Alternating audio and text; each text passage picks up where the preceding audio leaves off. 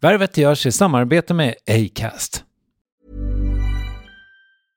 Hiring for your small business? If you're not looking for professionals on LinkedIn, you're looking in the wrong place. That's like looking for your car keys in a fish tank.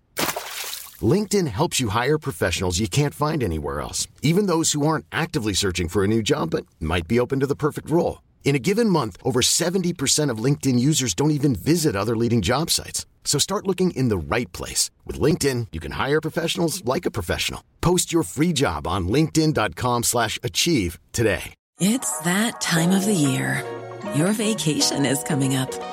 You can already hear the beach waves, feel the warm breeze, relax, and think about work.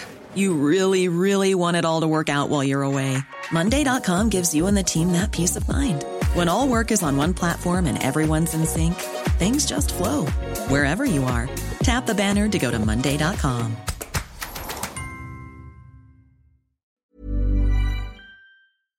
Värvet sponsras av SAS Eurobonus och SAS Eurobonus Mastercard. Och det här är ett budskap som jag tänker kan vara bra för den som antingen gillar guldkant på till exempel tillvaron eller för den som gillar att slå två flugor i en smäll.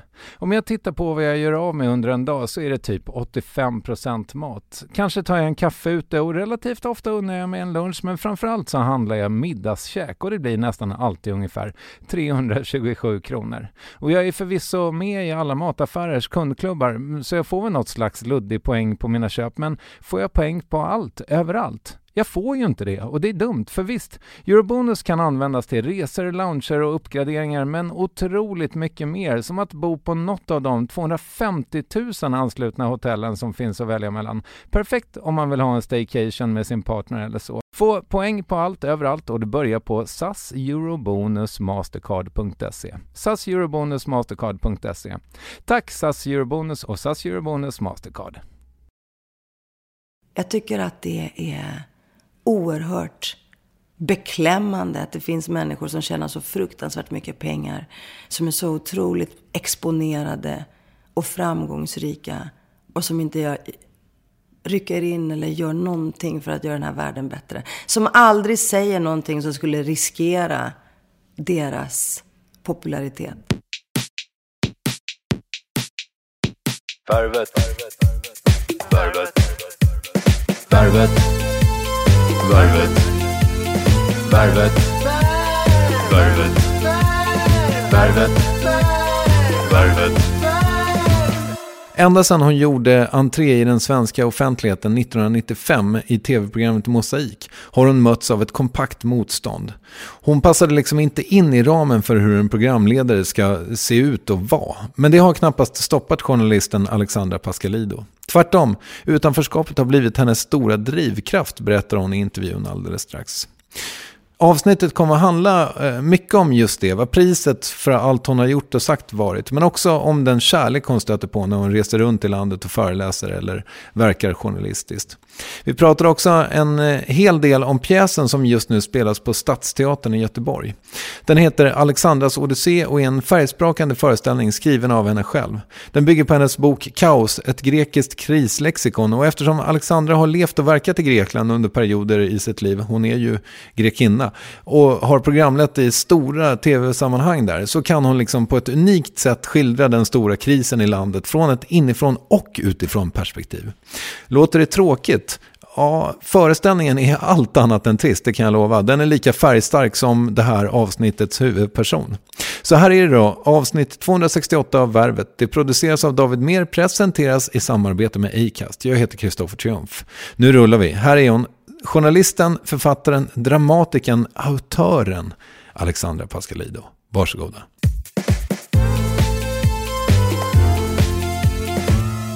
Hur mår du? Jag mår alldeles utomordentligt. Har faktiskt ingenting att klaga på.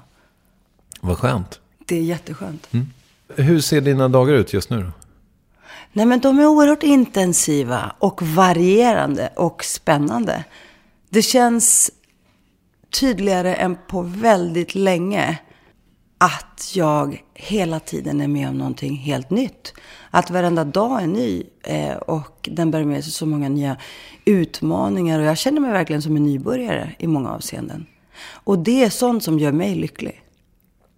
Jag tänkte på det, för det känns liksom som... Eh, vi kommer prata en del om drivkraft sådär. Eh, och det känns som att så här...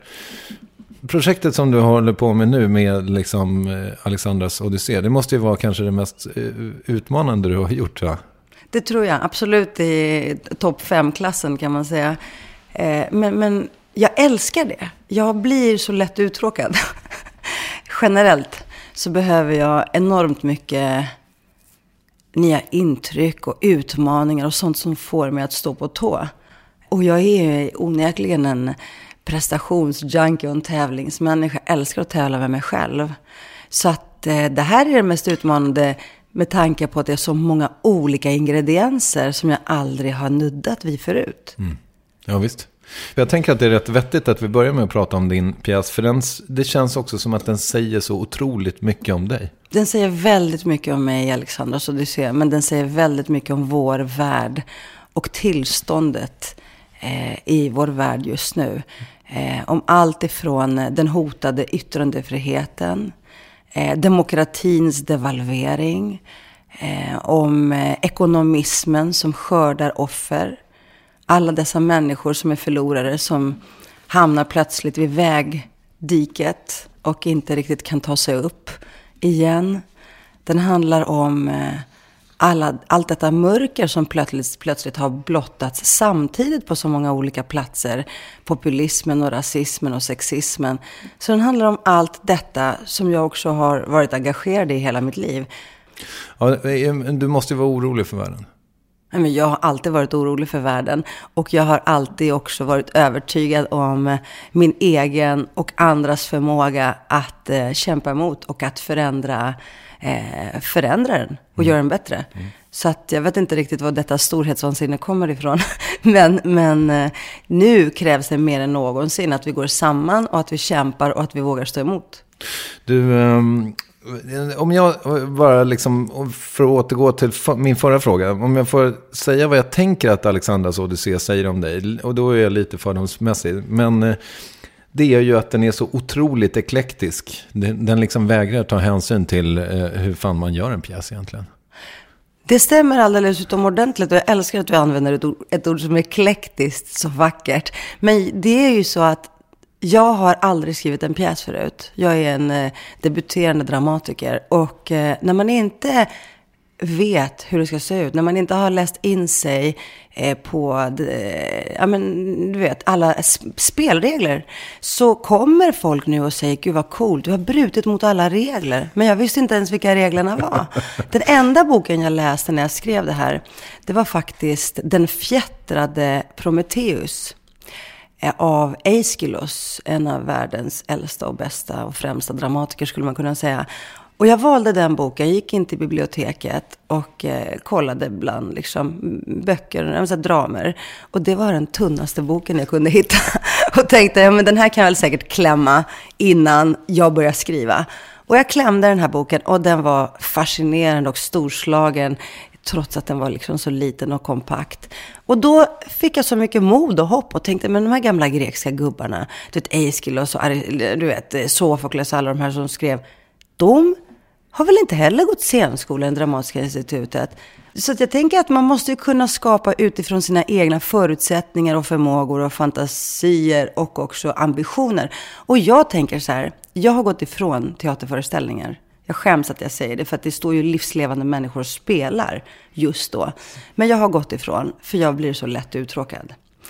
Och eh, det har ju, eh, de karaktärsdragen klassas ibland som ADHD, så som jag är, med den enorma energinivån. Men jag eh, står inte ut ibland. Och då tänkte jag att jag ska skapa en teaterföreställning skriva en pjäs som jag orkar genomlida mm. själv. Mm. Så att det ska vara, jag måste få folk att skratta och att gråta och det ska hända oväntade saker. Men allt ska vara hämtat ur verkligheten. För det, man behöver inte längre fantisera ihop någonting. Alltså det som händer i vår verklighet just nu, det överträffar ju fiktionen. Mm.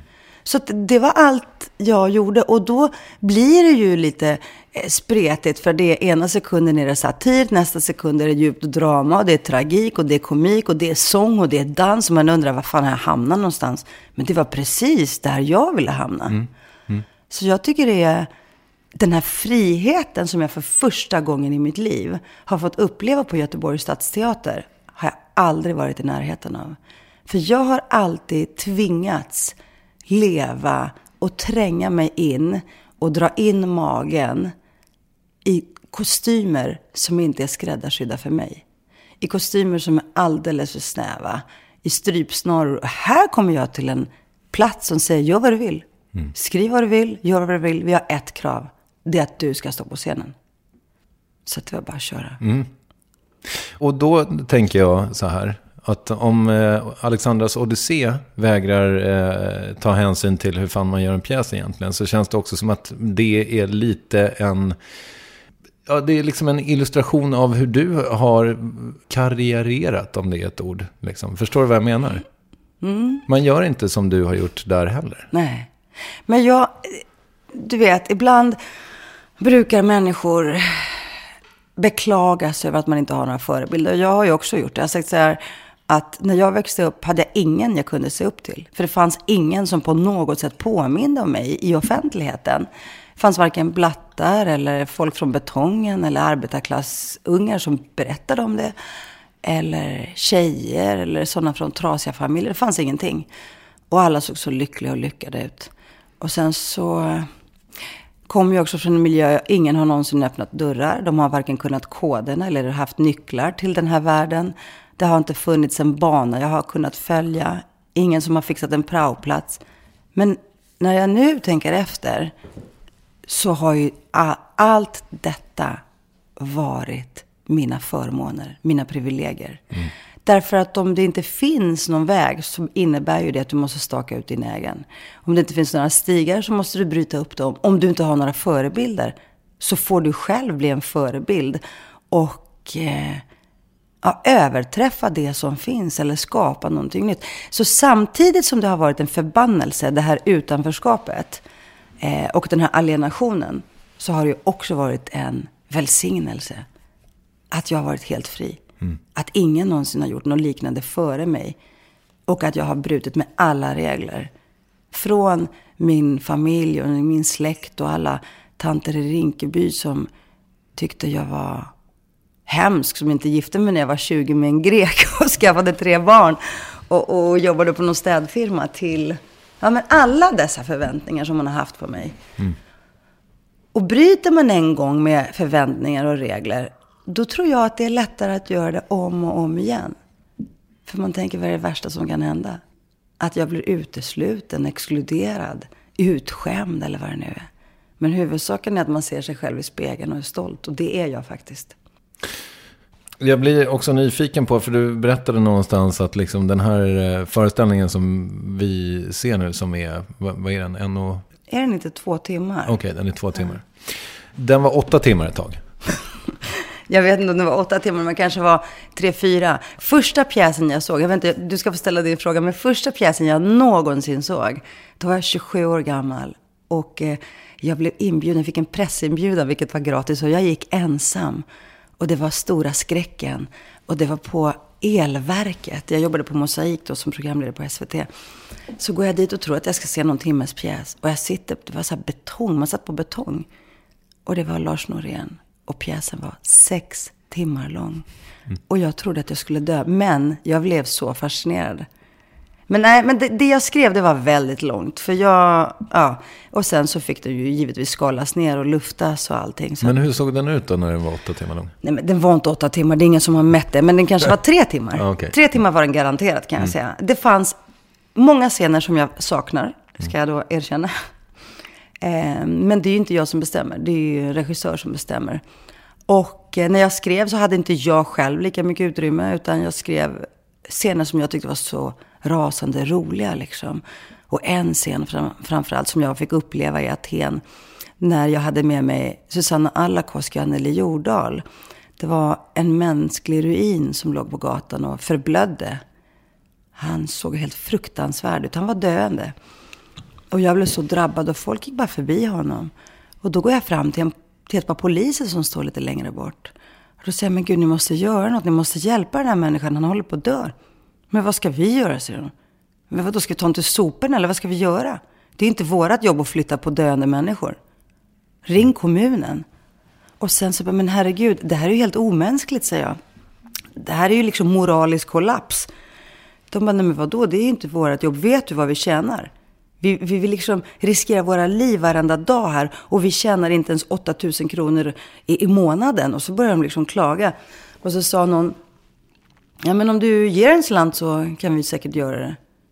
Ja, då kände jag, det här som vi upplever nu, det handlar inte om ekonomisk bankrutt. Det handlar liksom om någonting betydligt djupare än, än det här är liksom en värdekris, mm. en moralisk mm. kris. Men jag gjorde den här serien till väldigt satirisk till slut. Men den fick stryka på foten för att det blev för mycket. Mm. Jag var på en strippklubb i Aten för rika. Eller det var ingen strippklubb, så här. Det var en jätteexklusiv members club. Sådana som finns i London och i New York och lite andra ställen. Och där kommer en kvinna ut på scenen. Ganska utmanande klädd i några underkläder. Det är champagne, det är jätteexklusivt. Man ser inte utanför på gatan vad det är för något, utan det är nere i underjorden. Man ska kunna koder för att komma in. Jag fick haka på några kompisar. Och de tycker att det är fantastiskt. Och där finns det en minibar, som det heter. Där står en dvärg och serverar drinkar. Och på scenen kommer en väldigt utmanande, sexigt eh, klädd kvinna ut. Och en man med en mask. Han har bara överkropp, han har skinnbyxor. Och han börjar sakta men säkert binda henne runt vristerna, runt benen omsorgsfullt, så här notoriskt. Han tar sig verkligen tid. Och det är hög musik och hon står där och bara stirrar ut över publiken. Och det här pågår ganska länge tills han till slut hissar upp henne. Och då är hon bunden, liksom fötter och händer. Hon hänger där som ett lamm i en mycket märklig position. Och, eh, och hon har en skräckslagen blick som är allt annat än sexig. Så att man blir inte särskilt tänd på det här spektaklet. Och sen så börjar han då dingla runt henne, vrida runt hennes kropp där den hänger. Och, och hon ser så obekväm ut. Och sen så tar han ett stearinljus och börjar hälla stearin på henne. Och jag blev, jag som har sett det mesta, för jag är så nyfiken, blev faktiskt väldigt provocerad. Eh, och tyckte att det här på något sätt var en, en fantastisk allegori. En metafor för människovärdet. Hur de rika samlas där. Och den här hängande kvinnokroppen fastbundna. Han band också ett rep mellan hennes läppar så att hon inte ens kunde andas knappt. Hur man ser, det är synen på människan på något sätt. Så jag gick därifrån. Och jag gick in, vid köket så fanns ett svart litet rum. Och där satt en, eh, en transa och rökte handrullade cigaretter. Och hon spådde. Så hon spådde mig, man kunde gå dit och spå. Och den scenen blev ju sen Cassandra, hon mm. som sitter och spår Europa. Men den här scenen där man skulle binda fast någon Ja, det ville man inte heller ha med. Det tyckte jag var en fantastisk allegori. Men det är mycket som man fått stryka på foten. Men så är det. Man får helt enkelt kill your darling, som jag är van vid med alla böcker. Jag skriver allt är för långt. Men det låter som att du eh, inte har dragit jämnt riktigt med regissören. Nej, inga problem alls. Jag är alltid så att jag sörjer allt som stryks. Okay, okay. Oavsett om det är böcker, så har det alltid varit. Eller artiklar, vad jag än skriver, skriver jag för långt. Det är mitt sätt. Ja, men fan vad, vad roligt. Och teater handlar mycket om tillit att lita på alla de andra människorna. Vet du, jag tyckte jättemycket om er föreställning, eller din föreställning. Jag, jag blev bara lite orolig för att eh, liksom, göteborgarna inte ska tycka att det är riktigt begripligt vad det är de ska gå och se. Mm. Ja, de, alltså, vi får ju alltid i princip stående ovationer. Folk skrattar och gråter. Och det var ett gäng nu i förrgår som grät och grät och grät. Och sen stötte jag på dem i en bar och sa så här, vi är så drabbade av det här. Jag vet inte heller om, jag ville ju att föreställningen skulle ta kaos. eh, men det fick jag ju inte igenom. Men jag tror att eh, man behöver kanske inte alltid veta vad det är man ska få se. Jag, på något sätt så tänker jag mig att man vet att här ska vi få en spegel. Där vi kan spegla våra egna anleten vår egen roll, vår egen medverkan i historien på något sätt. Var, var, var, står jag? Vem är jag? Och att någon också försöker ta tempen på samtiden. Det är det enda. Och, och, och, jag vet inte om du tänkte på det, men allt som händer, vi använder ju bara Grekland som en scen. Allting känner vi igen från den svenska debatten. Allt händer både här och där och över andra sidan Atlanten. Ja, ja visst. Mm. Jag, jag tycker att det var just så här, i det här, ja men ordet eklektisk igen då, i det så här att, ja men vad fan, helt plötsligt är det ett sång eh, och dansnummer som spårar ur, eller liksom, den är otroligt kaotisk. Och det är eh, lite syra trippartat, vilket man kanske inte riktigt räknar med när man tror att man ska gå och se en föreställning om Greklandskrisen, så att säga. Jag tror man behöver den här syratrippen också. Mm. För att jag tror att eh, det här är en väldigt politisk pjäs. Hade man sagt att det bara är en politisk pjäs hade nog ingen kommit och tittat. Eh, men det är just det som är viktigt. Vi måste på något sätt begripliggöra vad som händer just nu i Europa och hur demokratin faktiskt utmanas och hotas på ett sätt som jag tror att människor både behöver se och tänka till, men också att de behöver skratta. Vi behöver skratta åt det här som händer också. Mm. Vi behöver liksom kunna skämta om det allra värsta, eh, men också drabbas. Men, men jag, jag ville liksom inte att människor skulle gå därifrån i vanmakt, eller komma dit och bara gråta. Eh, så att, eh, ja. Mm. Nästa gång kanske jag skriver ett eh, kammarspel när jag bara ha två personer som står och dividerar. Jag vet inte. Jag vet inte om jag någonsin kommer kunna göra det. Eh, lyckas bara hålla det så enkelt och, så, mm. och minimalistiskt, precis. Men det här var så roligt. Mm, jag förstår det. Ja, men det känns också att du har haft jävligt roligt. Det känns också som att så här, eh, i, i den här lite anarkistiska ådran som jag vill ge dig, liksom, så, så känns det som att, och, och det, både i din pjäs men också i ditt liv, så känns det som att du har så fullkomligt skitit i vad som är fin och ful kultur. Jag vill ha många ben. Jag vill vara som den här, är det Shiva? Indisk mytologi med flera armar och ben. Mm. Jag nöjer mig inte med att bara liksom placeras i en box. Eller bli innesluten i ett finrum. Jag tycker det är så fruktansvärt tråkigt. Så det är därför jag älskar att gå och röra mig ena dagen från en underjordisk, svettig, stinkande källarlokal där folk tränar kampsport. För att nästa dag vara på någon så här vernissage för att tredje dagen leda en melodifestival. Mm. Jag tycker allt det där är spännande. Och jag blir lite stressad, har lite bråttom i livet för jag känner att den här tiden är utmätt. Jag måste samla på mig så många intryck och upplevelser som möjligt. Det är det som gör att jag känner mig som en så rik människa.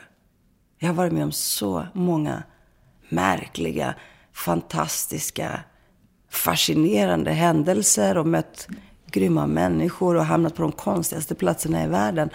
Och eh, det är värt mer än miljarder. Mm. Återigen, så här, när jag läser på om dig så känns det som att du på de här dryga 20 åren som du har varit liksom verksam, i alla fall i offentligheten, så har du liksom hunnit med mer än 10 av våra kollegor gör på en livstid. Ja, men sen är det ju också så att jag har ju gått miste om annat. Jag har ju försakat andra saker. Jag har... Eh, det handlar om prioriteringar. Och jag har ju verkligen, till exempel, inte ägnat särskilt mycket möda och engagemang åt att skapa en stor och lycklig familj. Jag skulle kunna sitta här och ha fyra ungar och du vet, och springa på hockeyträningar med dem. Jag har ju ett, en enda dotter mm. som är Guds gåva till mänskligheten.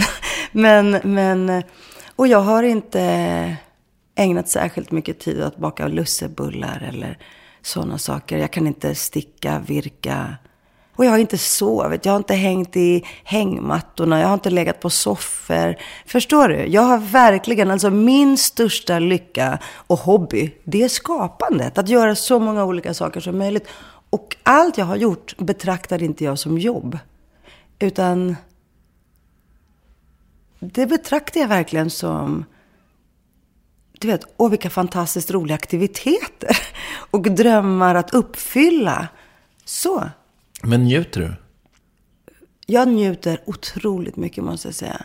Jag njuter framförallt varenda gång jag överraskar mig själv.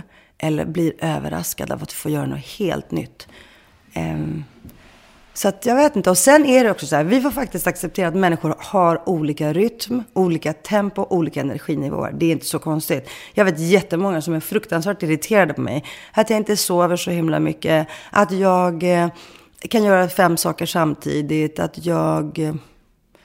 Ja, men du vet, att jag får så mycket, jag får väldigt mycket gjort. Jag är ganska snabb. På gott och ont kan man säga. Men, men jag njuter av allt det här. Alltså jag tror att jag har en förmåga att vara lycklig över de mest bagatellartade sakerna. Alltså nu när jag åker till Vällingby med tunnelbanan. Så går jag av på torget här och folk ropar på mig. Bara, hej Alexandra, här bor jag. Ja, men du vet, någon jag inte känner. Och det är alltid någon som vill säga något schysst eller något roligt. Eller, ja, mig borde du intervjua. Jag har världens historier. Ja, men du vet, och jag blir jättelycklig. Jag tänker, åh, ja, förstår du? Jag tänker mig att det är det här som är livet. Och jag har fått allt i livet. Jag har liksom fått allt jag har önskat mig. Det är svårt att inte vara lycklig. Mm. Ja men vad fantastiskt. Men det låter ju också som att om man är en sån som gör fem saker samtidigt. Att du borde rimligen ha lite svårt att leva i nuet. Du borde vara liksom i sennet ganska mycket. Jag är i nuet, men, men det är alltid så här att jag eh, gör en massa så här idédokument i min dator och i min dagbok. Och tänker alltid, åh, de här, de här sakerna skulle man kunna göra. Och så skriver jag ner dem. Och så vet jag att jag kommer inte hinna alla tio idéer. Men det jag vet är att folk har lite svårt att hänga med mig. Alltså, nu har jag hade ett, det var jättemånga från Stockholm som kom ner till Göteborg. Eh, för att se både premiären och flera föreställningar. Och sen hade jag bokat frukostar och luncher och middagar, massa sociala liksom. Och sen, alla blev sjuka efter den här helgen. och, och det är också så här att det är ganska provocerande eh, när folk undrar sig, men när ska du bli sjuk? Det här kan inte vara möjligt. Och det är därför jag säger som att vi har så lätt att etikettera människor. Och säga, men det här, den här personen har ADHD, det går ju inte att förklara på något annat sätt. Men det går inte att säga så. Alltså, jag tror att vi får helt enkelt får acceptera att vi är helt olika människor. Och det beror också på vilka man jämför sig med. Jag jämför mig med, och jag tror att det här är ett knep som jag gärna vill dela ut till alla de som älskar dig och lyssnar på dig. Jag jämför mig till exempel med min pappa, som är 70 år gammal nu. Som eh, har rest runt världen på en oljetanker. Som jobbar dygnet runt. Han jobbar på nätterna, han städar, han putsar fönster, han hänger liksom högt upp i Gör han det skyskraporna. fortfarande? Precis, han gör det fortfarande. Trots att han har överlevt en skrumplever. Så jag jämför mig med människor som har slitit i hela sina liv. Sällan fått någonting tillbaka. Det är inte ens tänkbart att de skulle kunna åka på någon sån här lyxig semester emellanåt. Eh, och då tänker jag mig att tänk vilken ynnest och vilket privilegium att få leva mitt liv. Så att då blir allting så mycket lättare. Det beror alltid på vem du jämför dig med. Men du har väl skämt bort dina föräldrar nu när du har blivit rik och framgångsrik? Och... Ja, så gott jag har kunnat, absolut. Men du förstår vad jag menar. Jag kommer också från fattig arbetarklass. Och jag vet ju hur det har gått för mina klasskamrater och mina skolkompisar och sådär. Så att eh, jag, det är min plikt att vara, att vara både tacksam och att känna att jag är lyckligt lottad. Men det är också min plikt att se till att vidga det här nålsögat så att fler kan ta sig igenom. Vi är ju förmodligen, eh, vi, jag ska inte säga att vi svenskar är olyckligare än andra, men vi är ju ganska olyckliga, även vi som är i medelklassen, som är otroligt privilegierade. Jag förstår inte det faktiskt. Jag måste säga att jag kan inte begripa alla dessa kollektiva klagokörer och all denna enorma skrämselpropaganda och allt detta snack om systemkollapsande och kriser. Det räcker med att bara flyga tre timmar bort till Grekland där mina vänner har förlorat allt. De står liksom på ruinens brant och säger herregud, solen skiner, havet finns här. Det finns andra värden i livet. Och det hjälper mig faktiskt att, att få perspektiven. Jag tror ibland att vi i Sverige har det lite för bra. Helt enkelt. Ehm, och jag tror att eh, ja, istället för att jämföra oss med alla de här Instagram-stjärnorna och så ska vi kanske jämföra oss med helt vanliga människor. Människor som faktiskt kämpar och sliter. Tror du att det är där skon klämmer? Är det pudelns kärna? Att vi jämför oss med, med liksom, att jag vill ha Max Martins privatekonomi så att säga? Ja, det vill vi alla. Och, men, men jag tror att hela den här eh, nya teknologin, som inte är så ny längre, och eh, den här sociala medier-explosionen, den har gjort människor olyckligare. Det här är ju vetenskapligt bevisat också. Att den ökar graden av avund också. Att när jag eh, liksom går upp på morgonen och tar tunnelbanan till jobbet och trängs med folk som står och hostar på mig, Nej, men då kollar jag mitt Instagramflöde. Då är det någon som hänger på Seychellerna med fötterna djupt liksom, nergrävda i fina sandkorn i turkost vatten. Äh, men.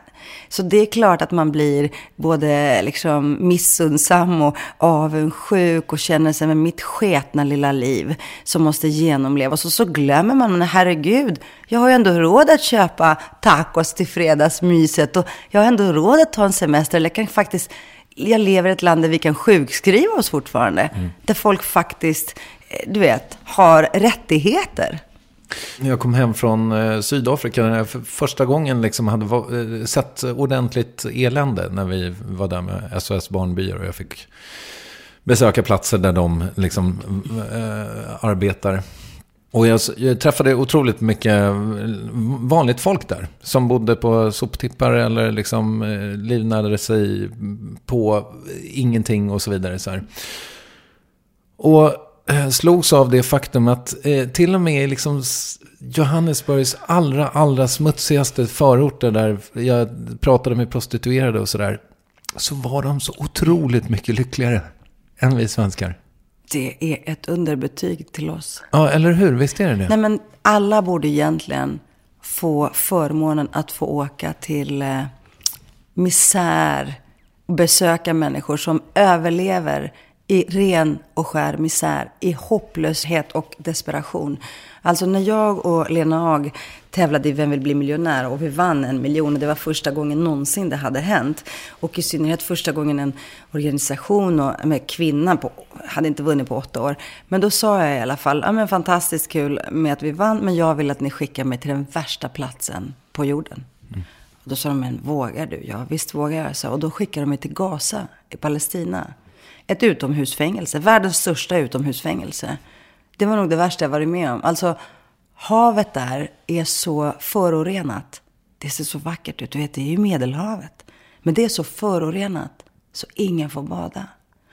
Och jag träffade unga människor som satt där och eh, men, var så kreativa och skapande. Alltså unga tjejer som skulle liksom, ja, men, du vet, jobba med så här, teknologi och, och hade anmält sig på distans till att studera på universitet. Alltså, det, var så, det fanns så mycket kraft, så mycket hopp och sån vardaglig glädje som för mig var ganska obegriplig, måste jag säga. Men det är sådana väckarklockor och ögonöppnare vi alla behöver. Jag kände samma sak nu när jag besökte Georgien faktiskt med Kvinna till Kvinna. När så HBTQ-aktivister, du vet. Ehm, och kvinnor som har blivit misshandlade. Det är väldigt vanligt tyvärr i Georgien att kvinnor blir misshandlade och HBTQ-aktivister. Alltså det är ett väldigt konservativt land. Så de är ju förföljda och förnedrade och diskriminerade på alla sätt. Men det, där fanns också den här, det fanns en glädje i kampen. Ehm, och jag menar inte att vi måste få det sämre, utan jag hoppas att vi i Sverige, Eh, ett välfärdsland, ett av världens mest moderna demokrati, jag hoppas att vi får det ännu bättre. För det finns ju saker som verkligen som verkligen gör mig ledsen i det här landet. Som till exempel den här enorma segregationen. Det finns fruktansvärt många fattiga människor i det här landet. Men, men, eh, så jag hoppas inte vi får det sämre. Jag hoppas att fler får det bättre. Och jag hoppas att avståndet mellan de rika och de fattiga minskar. Mm. Men vad tror du att det grundar sig i då? Vår oförmåga att vara tacksamma? Nej men det känns som att eh, minnena har bleknat bort. Vi är ett land som inte haft krig på 200 år. Vi lät de nazistiska styrkorna passera landet. Vi kanske inte har, som jag då har i min släkt, en morfar som blev skjuten av nazisterna. Eller en farfar som försvann i kriget. Alltså, vi har inte dessa minnen kanske så färska. Och kanske är det så att vi tar för givet att Man, liksom, man förutsätter att vardagen ska, allt ska fungera i vardagen. Medan man i väldigt många andra länder utgår från att vardagen är ett kaos. Och allt kan när som helst, vilket ögonblick som helst tas ifrån mig. Och jag kan förlora allt jag älskar och allt jag skapat. Ehm, och den vetskapen, den insikten, att, att jag kan förlora allt, det gör ju givetvis också att man uppskattar det lilla man har. Mm. Och det är kanske det vi på något sätt måste påminna oss om här. Eller hjälpa varandra att påminna varandra om. Och man behöver inte egentligen åka till andra världsdelar för att se människors obändiga kamp för att överleva. Alltså, det räcker ibland med att man åker till Rinkeby eller Rosengård eller vad det nu är. Mm. Du har ju liksom varit i blåsväder ett par vänder. Eh, där du har liksom, ja, men fått jävligt mycket kritik. I, ganska öppet och hårt liksom. Hur, alltså, har det tagit på dig? Nej men alltså, jag vet inte riktigt. Eh... Du vet, jag är så stryktålig. Jag har ju fått stryk sedan jag var barn. Så att jag vet inte riktigt vad... Det berör mig inte. Jag är så van att kämpa i motvind. Jag är så van att det liksom kommer örfilar uppifrån. Mm. Alltid uppifrån. Aldrig var, var nerifrån. Var det i pjäsen du sa uh, lyfter inte plan i motvind? Nej, det var inte i pjäsen. Jag har väl sagt det någonstans. Ja. För att jag, jag hittar en massa sätt för att försöka stärka mig själv och andra människor. Eh, och försöka både agera inspirerande med, mitt, liksom, med min livsstil och med allt jag gör. Men också att inspirera mig själv, att uppmuntra mig själv.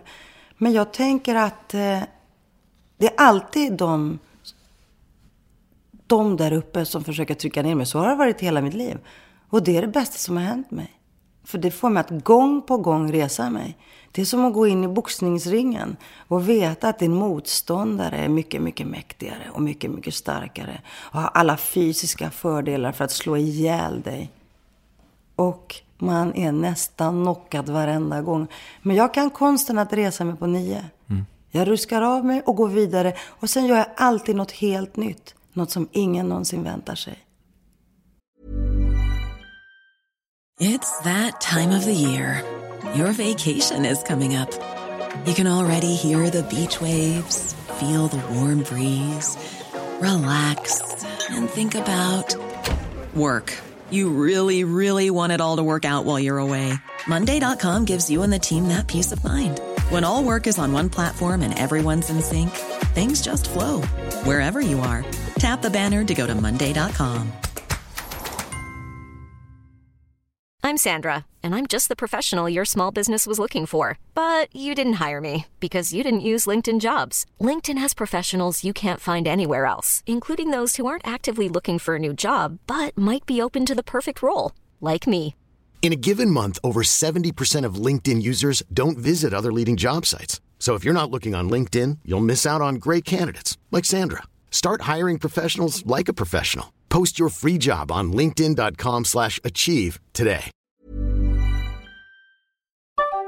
Yes, ny sponsor. Värvet presenteras i samarbete med Svea Bank. Och jag menar inte att ta ner stämningen, men dessvärre är ju lågkonjunkturen här, vilket innebär att de flesta branscher har det tufft och också väldigt många privatpersoner. Jag vet själv vad det är att ha en trasslig privatekonomi. Det var struligt i många år för mig och låg ofta post i hallen med trista logotyper i ena hörnet och jag hade också i flera års tid ett helt gäng betalningsanmärkningar. Och tyvärr är det nog många som har det svårt att få ihop till räkningarna just nu, som har hamnat i ekonomiskt trubbel. Och det är här Svea Bank kan kliva in med något som kallas skuldfinansiering. Där löser de skulder hos inkasso och till Kronofogden och till och med om Kronofogden vill sälja ditt boende har Svea Bank möjlighet att hjälpa till. I den här tjänsten får du en personlig handläggare som gör en grundlig genomgång av din ekonomiska situation. De tar kontakt med dina kreditgivare och när ett lån beviljats löser de dina skulder skulder åt dig och samla dem i ett enda lån med en avbetalningsplan som din ekonomi klarar av. För om du har hamnat i klister, du är inte ensam och kanske kan det här hjälpa dig. På svea.com skuldfinans kan du läsa mer. Tack Sveabank! Men för det, du känns som att du har varit liksom så... Um, du har alltid... Du har liksom aldrig haft någon riktig parhäst sådär, eller hur? Du, eller du, det har alltid varit du. Ja, jag önskar att jag hade haft någon parhäst. Jag kan faktiskt avundas dem som är som ett litet gäng, du vet ett kreativt kluster, en liten klubb, eller sådana som har bolag ihop och bygger varandra och bygger tillsammans. Eller en parhäst, man kunde vara två. Jag tror att det skulle vara fantastiskt skönt. Men jag har faktiskt aldrig haft det på riktigt. Jag har ju gjort det. Perioder har jag gjort program. Nej men du vet, oavsett om det är Melodifestivalen eller Uppesittarkväll med Anders Lundin eller men, OS med Jakob Hård eller uh, olika uh, evenemang eller tv-program där jag har haft andra arbetskamrater, eller vad man ska säga. Mm. Och det har varit fantastiskt roligt, för jag lär mig så mycket av andra människor. Men jag är nog en eh, ensam krigare. Mm. Sen är det ju också så att du som kvinna så, så eh, tussas du också väldigt ofta ihop med män. Eh, I synnerhet i tv-branschen. Och eh, det är också så intressant, för då förväntas du också bete dig på ett särskilt sätt. Och jag har aldrig riktigt gillat de här reglerna och förväntningarna utifrån. Så det har Ja, jag minns att jag ledde en tv-prisgala i Grekland med en av Greklands tyngsta programledare. Och han verkligen försökte få mig ur bild hela tiden. Bara hade så här, armbågade sig ut och så skrek min redaktör i örat. Stå inte så brett med benen. Du tar för mycket plats i bild. Det är inte kvinnligt. Eller jag minns en annan programledare. Jag ledde den grekiska EU-valvakan med typ Greklands ja, men, tyngsta nyhetsankare. Och varje gång jag ställde en fråga och upprepade den här frågan till arbetsmarknadsministern på den tiden. Vad ska ni göra för att lösa arbetslösheten? frågade jag och han svamlade och svamlade. Och så frågade jag igen, enligt den klassiska svenska journalistiska traditionen. Jag bara envisades. Och då gick den här programledaren till reklampauser hela tiden. och så sa han under reklampausen, du ställer aldrig mer den här frågan, okej? Okay?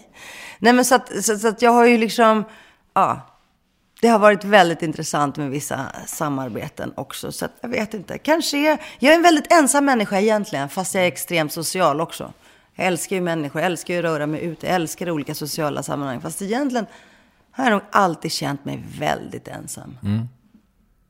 Man känner nog sig aldrig så ensam också som när man är bland väldigt många människor. Och jag tänker mig också, i vår tid och i våra samhällen så, så förutsätts det också att man ska helst hitta sin lilla tribe, sin stam, sin familj. En livspartner. Och det är sånt som jag tänker så här, åh, där har jag ju uppenbarligen misslyckats. Så att man kan ju inte lyckas med allt här i livet. Men det kan jag tänka så här, jag träffar folk som har varit tillsammans i 30 år. Som har gemensamma referenser. Minns du när vi gick i skolan? Eller kommer du ihåg första gången vi körde moppe? Eller minns du vår första semester? Jag har ingen som jag kan dela de här referenserna med. Både för att jag gjort en sån klassresa och har ingen som jag har delat det här med. Men också för att jag saknar den här livskamraten som kan dela framgångarna och motgångarna med mig. Det är inte för sent att hitta en. Nej, men kan det kallas för livskamrat när man träffar någon nu? Det är ju bara slutspurt nu. Du vet. Jag vet inte. Jag måste säga att samtidigt så jag tror att det är jättebra att vara ensam. Alltså jag har haft, jag har haft fantastiska förhållanden. Alltså sådana underbara kärlekshistorier. Men, men helt underbara människor som står mig otroligt nära idag. Och som jag fortfarande älskar. Men jag har ju varit tvungen att gå varje gång. Och ibland måste jag säga så har det varit jobbigt att vara i förhållanden. För när man ska skriva, då sitter man ju uppe hela nätterna. Det är inte många partner som klarar det. Det är inte många partner som klarar att man jobbar så hårt och så mycket och att de ser att man brinner för något annat än deras kroppar. Men är det det som har gått fel? Nej, det är inte det som har gått fel. Nej, men jag är jätte, jättebra på att vara kär. Jag är fantastiskt bra på det. Jag vet precis, åh, den där fantastiska känslan. Men sen är det så att efter tre år så måste jag gå vidare på något sätt. Och jag behöver andas lite, jag behöver andrum för att använda det här mm. märkliga ordet. Mm. Och, då, och då brukar jag gå in i mina små skapande grottor där jag kan skriva och tycka. Och då brukar jag säga, tycka, gud vad skönt att jag inte tillsammans med någon som vill kolla, som vill sitta och liksom kolla tv-serier på Netflix hela kvällen. Utan att jag faktiskt får jobba i fred. Jaha. Men vad gör ont då? Vad som gör ont? Nej, men det är självklart att det gör ont. Att från den första dagen jag gjorde entré i den svenska offentligheten som programledare 1995 i augusti som programledare för Mosaik så fick jag höra att jag är en svartskallehora som ska dö, som ska våldtas, som ska gruppvåldtas. Att min hemadress har varit uthängd. Alla dessa hat och hot. Det är inte lätt att leva med det. Och det är klart att det gör ont. Och det är klart att om man dessutom som jag växer upp med ett mar, så här, marinerad i mindervärdeskomplex. För vi var alltid svartskallarna, vi var de andra, vi var de alla såg ner på i Rinkeby. Vi var värstingarna, vi var de problematiska. Och att man då växer upp med det här mindervärdeskomplexet som man sen får mosat resten av sitt liv. Trots att jag har studerat på ett universitet, trots att jag har kämpat och arbetat hårdare än de flesta jag känner, så finns det de som gör sitt allra bästa för att misstänkliggöra mig, miss misskreditera mig, eh, ifrågasätta allt jag gör. För att de klarar inte av att jag vägrar ge mig. Så det gör ont? Det, det är klart att det gör ont, men jag menar, jag försöker förvandla alla de här nackdelarna till fördelar. Jag försöker tänka att allt det här som gör ont, det måste jag använda till min fördel. Det är gammal klassisk så här gammalt klassiskt kampsportsknep. Att använda, använda din motståndares styrka till din fördel. Och dina svagheter. Så att eh, allt som gör ont, det är också det som har blivit min drivkraft. De som hatar mig mest är också de som inspirerar mig mest. De motiverar mig att gå upp på morgonen och visa dem att en annan värld är möjlig, ett annat tankesätt, en annan attityd är möjlig. Och att jag ska visa dem att de kommer aldrig vinna. Mm. De kommer aldrig någonsin att vinna. Inte så länge jag andas. Jag växte upp med så här granntanter som sa taskiga saker till min mamma för att de såg mig ute klockan nio en kväll. Och jag skulle få dåligt rykte. Tror du att jag bryr mig om det? Att jag skulle låta det konsumera mig? Andra människors åsikter. Jag vill inte leva deras liv. Låt dem leva i sitt mörker. Låt dem leva i sina trångsynta världar så tänker jag liksom leva i den världen som jag skapar och som jag trivs i. Mm. Vi var inne på det tidigare med att du liksom alltid har skitit i konventionerna. Liksom. Mm. Har, du, liksom, har du ett uns av jante i dig? Jante har jag jättemycket. Men jante är inte heller någon så exklusiv svensk sport. Det, ju, det, finns ju i alla kulturer på olika sätt. Och i synnerhet kanske i grekisk kultur. Du ska inte tro att du kan så mycket om i synnerhet om eftersom du är kvinna. Mm. Och eh, jag då som hade skilda föräldrar som också var fattiga. Det var verkligen så här, åh herregud, det kommer gå åt helvete för henne med det stigmat. Mm. Men det är väl bara liksom ta itu med det där och också bortse ifrån det. Alltså man ska inte låta andra människor på något sätt eh, eh, vara de som sätter gränser för dig. Utan det är det där som jag försöker när jag reser runt i skolor eller föreläser. Att det är det där jag försöker lära unga människor. Att de ska skriva sina egna livsmanus. Mm. De ska regissera sina egna liv. De kan inte ge någon annan makten att definiera vilka de är. Och jag har ju växt upp med sådana som alltid har definierat mig och oss. Beskrivit oss som bördor, som parasiter, som problem. Som de oönskade och de oälskade i det här landet. Och det vill inte jag vara med om. Det är en eh, daglig fight, faktiskt. Och jag har bara bestämt mig för att jag ska vinna den. Men det där är ju så jävla intressant. Om vi nu utgår från att eh, man kan göra det man vill. Eller kan man göra allt det man vill? Ja, men absolut. Jag tror inte att det finns några gränser för vad man kan göra. Jag tror att det handlar om att vara beredd på uppoffringar. Jag har offrat mycket i mitt liv. Och hårt arbete. Och det betyder att eh, du måste läsa, du måste studera, du måste liksom ge dig kast med saker, förstår du? Och vara modig. Gör det som bär dig mod. Gör det som gör dig rädd, som skrämmer dig. Men jag tror man kan göra allt. Alltså sen finns det ju fysiska begränsningar. Alltså även om jag nu drömmer om att ta en OS-medalj. i men, gymnastik så är ju, min ålder är faktiskt ett hinder.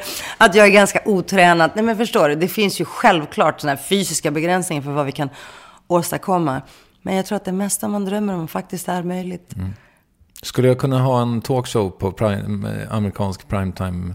Of course, TV. if you really want it. Och om du är bra på att sälja in dig själv, såklart. Jag tror att om du ger dig 17 på den, det är många som delar din dröm.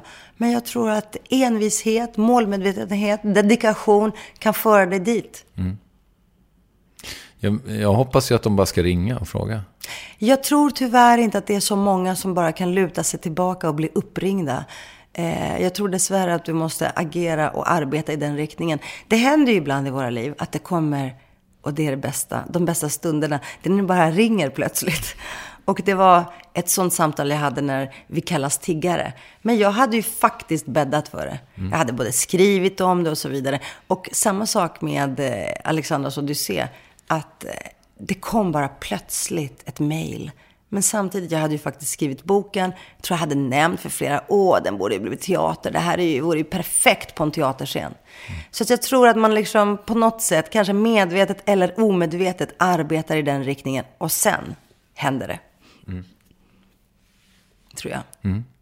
Men du, även om du har liksom fått utstå mycket hat genom karriären så får jag känslan av att du också har jättemycket fans. Berätta om dem. De är betydligt fler. Det är en majoritet. Och det är inte bara så här att människor gillar mig. Så här lite, åh, dig har jag sett i Bingolotto. Utan jag har ju verkligen kärleksfulla människor där ute som jag inte känner och som är så fruktansvärt generösa. Och det jag älskar mest av allt, det är att det är människor som har haft det ganska hårt i livet. Eh, och som upplever att de får hopp och styrka och kraft av allt det jag gör och står för. Och det är nog det viktigaste av allt. Men jag är ju en väldigt tillgänglig människa. Så när jag, åker, när jag åker tunnelbana så snackar jag typ med alla. Eh, och eh, de som skriver till mig får svar. Och det är verkligen inte så att jag går omkring liksom, och har någon typ av snobbism eller arrogans. Utan jag snackar verkligen med alla människor. Och jag får så fruktansvärt mycket kärlek, gåvor, present, men alltså allt möjligt. Jag är väldigt lyckligt lottad. Och utan dessa hade jag aldrig orkat. Och det kan vara att de liksom säger att de backar mig eller uppmuntrar, ja, men vad som helst. Men jag hade aldrig orkat. Så att jag är jättetacksam. Utan dem hade jag inte, det är de som, som, de är som någon slags eh, vitamininjektion. Faktiskt. Och sen alla unga människor som skriver att nu har jag läst din Bortom mammas gata och den gav mig så mycket kraft. Eller jag minns när du kom till vår skola för tio år sedan och då sa du att jag kunde bli vad jag ville även om mina föräldrar är analfabeter och jag bor i Bergsjön. Idag pluggar jag på juristlinjen. Ja men alltså, ett sånt brev. Det är ett diplom för ålderdomen. Sen har jag fått väldigt många priser också som är fantastiska. Eh, från, ja men du vet civilkuragepris från Fastighetsättaren, från städarna. Det är de som älskar mig. De fattiga, de utslagna, de som har det tufft och hårt i livet, de som kämpar. Jag är inte så älskad av mediamaffian. Du vet, de här som är ett litet gäng som hänger på helgerna och käkar ostron och dricker champagne och fixar in varandra på redaktionerna. Får du inte vara med där? Jag vet inte ens om jag vill vara med där. Jag vet vilka de är. Jag vet, jag vet precis vilka som hänger med vilka. Jag har ju mina spioner i den fina världen. Men de verkar inte ha så ont. Och jag har så svårt att vara med människor som är bara så här allmänt lyckliga och framgångsrika och inte verkar brinna för någonting. Jag tycker att det är oerhört beklämmande att det finns människor som tjänar så fruktansvärt mycket pengar. Som är så otroligt exponerade och framgångsrika. Och som inte gör, rycker in eller gör någonting för att göra den här världen bättre. Som aldrig säger någonting som skulle riskera deras popularitet. Det är härligt att man kan peka dig i vilken riktning som helst och så har du något vettigt att säga om det. Jag, Vettigt eller ovettigt, I don't know. Men jag har alltid något att säga. Jag älskar ju att prata. Jag tycker det är fantastiskt att prata och lyssna. Ha så här dialog. Det är helt... jag vet ju att du är väldigt duktig på att få människor att prata. Vad är det som, vad är det som gör det? Nej, men jag tror att jag bara är så intresserad och fascinerad av människor. De märker ju det. Och det är ju sån här, oavsett om jag hamnar i Los Angeles och in, intervjuar Ali Dali Eh, som kör taxi i LA och som kommer från Iran och som är helt rasande. Så han hamnade i min taxibok. Eller vart jag nu än hamnar. Så anförtror sig folk saker och ting. De berättar saker de aldrig berättat för någon. Men jag tror att det är bara för att jag är där. För att jag lyssnar, för att jag är uppmärksam. Och för att de upplever att jag just där och då bara finns till för dem, ingenting annat. Så att jag tror att det... Ingen, jag har liksom inget annat knep egentligen. Jag älskar människor. Och ju mer udda eller... Nej men och det är så här, alltså du vet jag går och ska fixa naglarna och hon börjar berätta för mig om hur hon blev misshandlad när hon var 12 år. Och hamnade på sjukhus. Nej men folk berättar de konstigaste sakerna för mig, de mest smärtsamma. Och jag bär med mig det. Jag måste faktiskt säga att jag ibland inte vet vad jag ska göra av alla dessa historier. Och ibland är jag faktiskt väldigt ledsen för jag har inte lärt mig hur jag ska skaka av mig de här berättelserna ibland. Och jag är också en sån här som eh, vill hjälpa människor hela tiden. Jag är en sån som hjälper. Jag tror att varenda dag händer någonting. Jag måste rädda någon eller hjälpa någon. Igår var det någon snubbe som hörde av sig. För jag satt på samma tåg. Han kände igen mig. Han hade klivit av i Skövde. Glömt sin mobil. Så jag hittade upp honom. Jag hittade hans mobil. Hade den i två dagar. Bla, bla. Det händer sådana grejer hela tiden. Någon kvinna som blir våldtagen. Bla. Ja, men det händer hela tiden sånt att folk hör av sig. Och jag tycker att det är så häftigt. Att egentligen är jag som bäst när människor är i kriser. Jag är också som bäst i kris. När jag har väldigt svårt att hantera nor normala, vardagliga situationer. När livet är en lång, lugn flod, då blir jag orolig. Mm. När livet är kaotiskt och krisartat, då är jag liksom den man ska ty sig till. Så därför har jag väldigt lätt att knyta an till människor som har det oerhört svårt. Eh, och jag har väldigt svårt att knyta an till människor som bara är normala, vad det nu är. Du säger ju i pjäsen att eh, jag är en enda lång kris. det där råkar jag säga. Jag säger nya saker i princip varje kväll. Aha, okej. Okay. Det stod inte i manus? Nej. Nej, men jag är ju, jag har haft så många kriser, gud. Nej, men det, det är ju så. Jag kommer ju från en total kalabalik och krisfamilj. Hela min släkt är ju en enda kris. Det har varit krig och kupp, militärkupper och diktaturer och flykt. Och, alltså det har varit, vi, har, vi, le, vi har ju liksom levt i en enda lång. Vi fick inte uppehållstillstånd i Sverige de två och ett halvt första åren. Vi trodde vi skulle bli vräkta. Vi gömde oss i det här landet. Eh, det var kris med skilsmässa, mina föräldrars skilsmässa. Det var bråk. Alltså det, jag, kan inte, jag kan faktiskt inte minnas en riktigt lugn period. Så att jag, när folk säger så här, åh, jag har en ålderskris, då kan jag tycka att det är lite gulligt. jag vet inte riktigt vad det är handlar om. Alltså att man skulle få en sån här kris när man är prick 30, prick 40. Mm. Jag har liksom brutit upp så många gånger och bytt land och åkte till Latinamerika med två killkompisar. Och när vi kom dit då blev de kära, två tjejer. Så då bestämde jag mig för att jag kunde inte var så här femte hjulet och ha, eh, följa efter dem och leva deras liv och deras drömmar. Så jag stack och gjorde något som verkligen skrämde mig. Att jag reste helt ensam genom Latinamerika i tre månader. Det var karaktärsdanande förstår jag, för det har jag hört dig prata om förut. Ja, det var verkligen karaktärsdanande. Sen dess har jag rest en del själv. Jag tycker det är jättekult för att jag lär känna så spännande människor som man sällan gör om man reser i ett kärlekspar. Då är man ju inte lika öppen för de man möter på samma sätt. Men vill du aldrig stänga av då? Ja, nej men jag stänger av. Okay. Det är något jag har lärt mig med åren. Jag stänger av, jag sticker iväg någonstans. Jag reser bort någonstans. Men jag har mött min läromästare som tvingar mig att stänga av. Det är min dotter. Hon är åtta år gammal. Och hon tvingar mig att stänga av telefonerna. Hon tvingar mig att sluta jobba. Och hon befaller mig att dansa. Mm. Så jag dansar på hennes order. Jag dansar efter hennes pipa. Och när vi reser bort då läser vi barnböcker och gör inte så mycket. Och annars har jag också haft perioder, jag ordnar ju sådana här konstiga hälsoresor. Jag åker bort på sådana själv. Och, mm, jag har, tar något kampsportspass. Eller, jag, eller när jag är helt ensam bara. Så jag, jag, jag har hittat sätt att ladda på. Mm. Helt enkelt. När jag inte behöver vara tillgänglig för alla andra. Du pratade om det för en stund sedan. Och- då var det som att jag missade följdfrågan ändå. För att du sa så här, men jag vill inte bli etiketterad, etiketterad men, men har du någon diagnos? här? Nej, men jag har aldrig blivit utredd och jag är inte heller så intresserad att bli utredd. Men jag tror ju så här att jag har läst om så ADHD och min pappa har ju onekligen det. Eh, och, och han, ja, också är överenergisk och allt det där. Men, men eh, jag vet inte, jag är inte ens intresserad för det har aldrig ställt till det för mig. Och jag minns när jag var med i Let's Dance så sa Frank Andersson, Eh, och det blev en, ett, en löpsedel, om inte Pascalid och ADHD har ingen det typ. Men, men hans ADHD, hans diagnos, det ställde till det för honom. Han missade tider och platser och lite sånt där. Jag har inte haft det problemet än så länge. Och jag tycker inte vi ska vara så otroligt måna om att just diagnostisera människor. Den här frenesin, den skrämmer mig. De som behöver hjälp ska få det.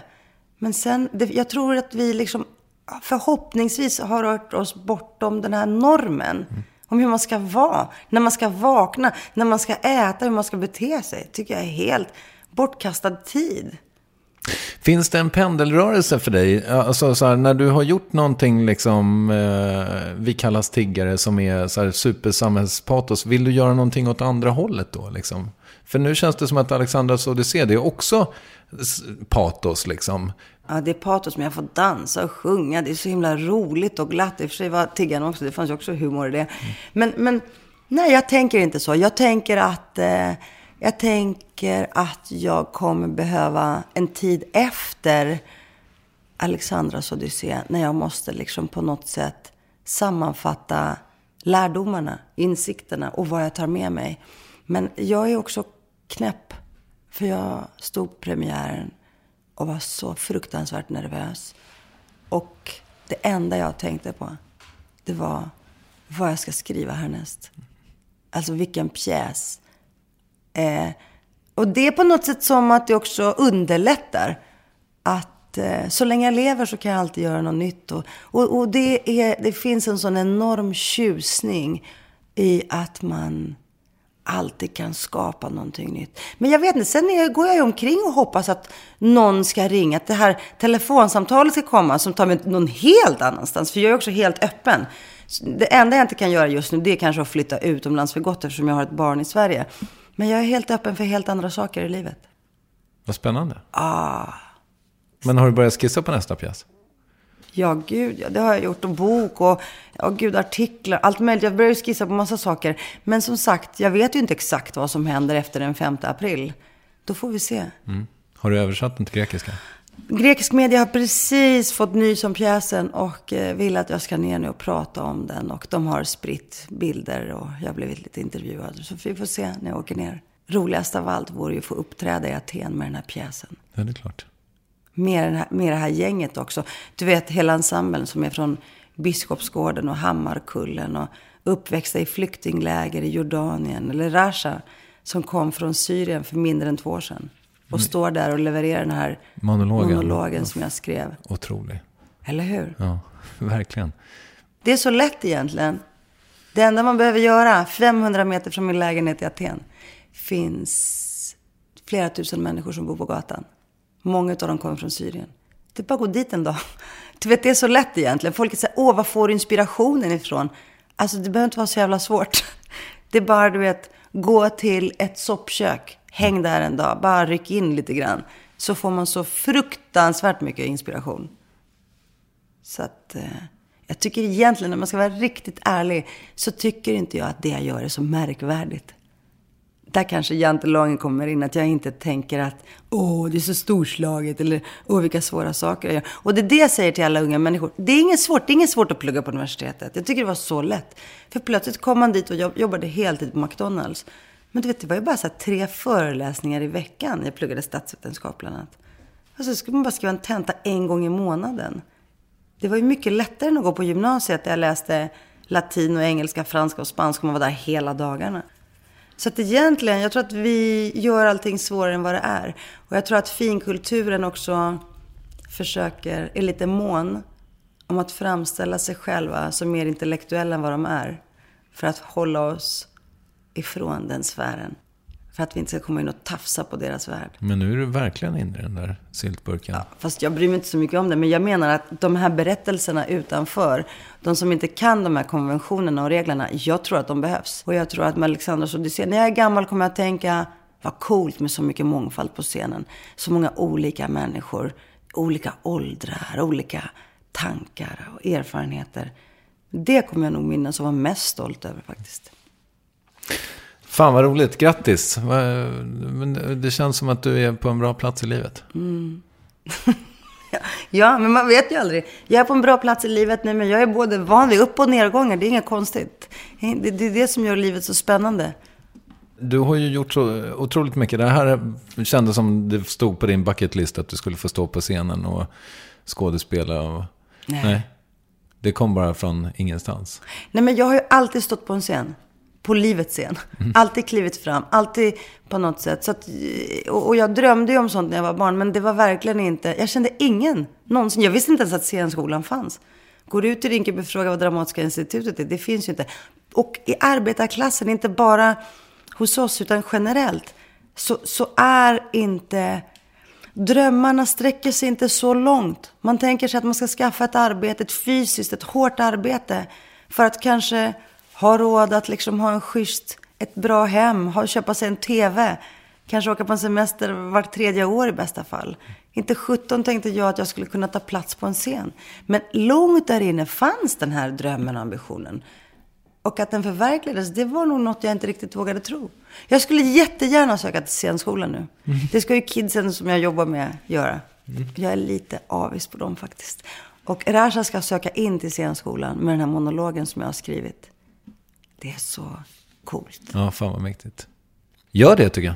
Nej, kom igen alltså. Det går Du ju har inte. inte råd. Va? Nej, men alltså gud. Det vore ju så roligt. För du vet, bara att få kliva in i den här skådespelarvärlden. Vet du vad de gör på morgnarna när de kommer till jobbet? Berätta. Gemenskap, närhet. Det är så familjärt. Man masserar varandra. Tänk att få börja dagen med någon som masserar en.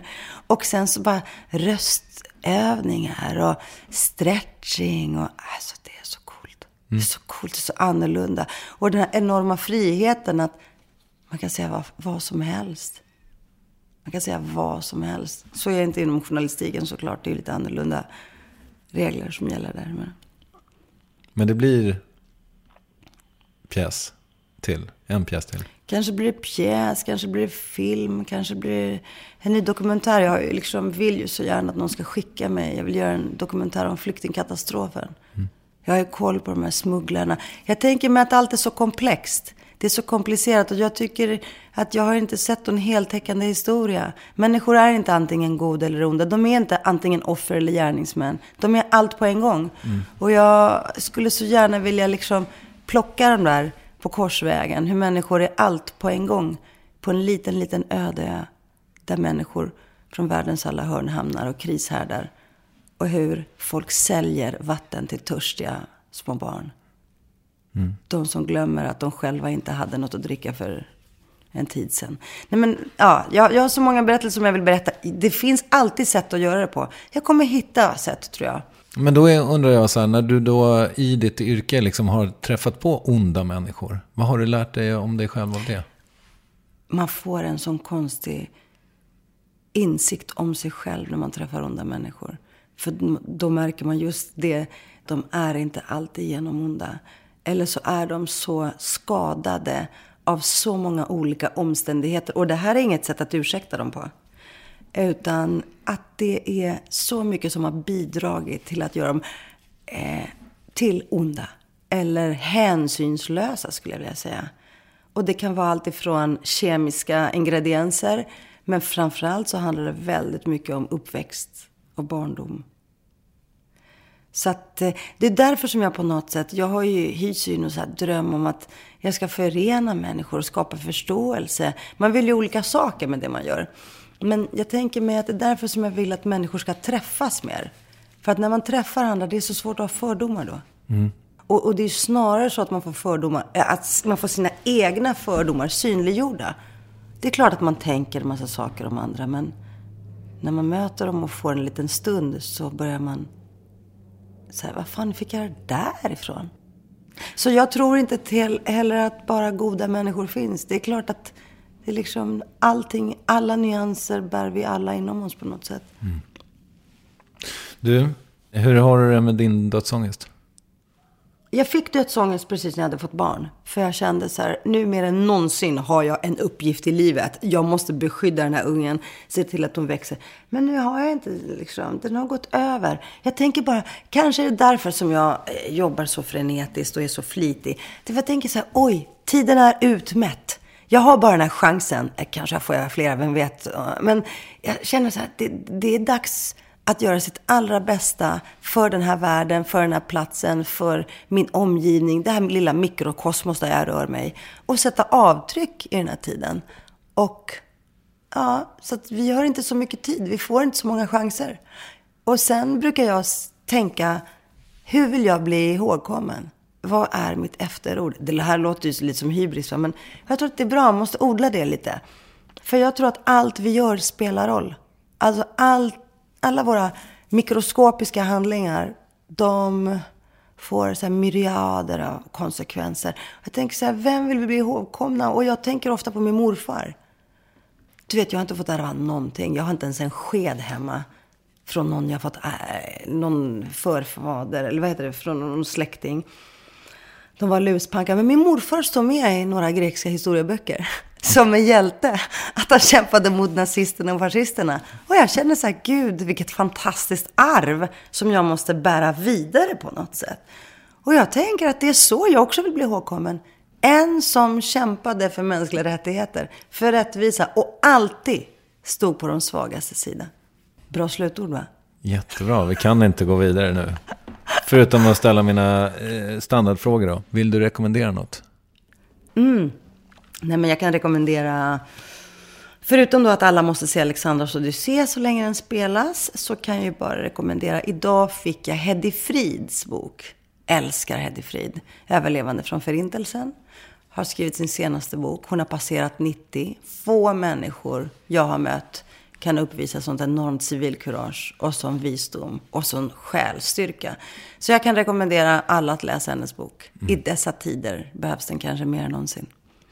Vem tycker att jag ska intervjua i Värvet? Jag tycker du ska intervjua Rojda Sekersöz. Tycker jag du ska intervjua. Berätta, vem är det? Rojda Sekersöz. Hon är en regissör. Kanske Sveriges yngsta regissör. Var yngst i alla fall att gå på Dramatiska institutet. Wow, så coolt. Och hon har precis gjort en film som heter Dröm vidare. Och en jäkligt cool och smart tjej. Henne tycker jag du ska intervjua. Eller så kan du intervjua min gamla kompis Salla. Du vet, eh, Redline Records. Som, ja, jag tycker de har gjort enorma insatser och skapat konst i Sveriges förorter och på något sätt återbördat någon slags värdighet och stolthet i dessa områden. Och de har hållit på ja, ända sedan jag kan minnas dem och de kan minnas mig. Fint. Ja. Tack för att du kom. Tack snälla, Kristoffer. Tack. Alexandra Pascalido. Och gå nu och se hennes pjäs på Stadsteatern i Göteborg om ni har möjlighet. Det är det verkligen värt. Den är som sagt löst baserad på hennes bok Kaos, ett grekiskt krislexikon och den finns att köpa i bokhandeln. Nästa vecka då kan du höra mig intervjua Nour El Refai som kommer till Revervet. Jag hoppas du lyssnar då. Puss och kram, hej då!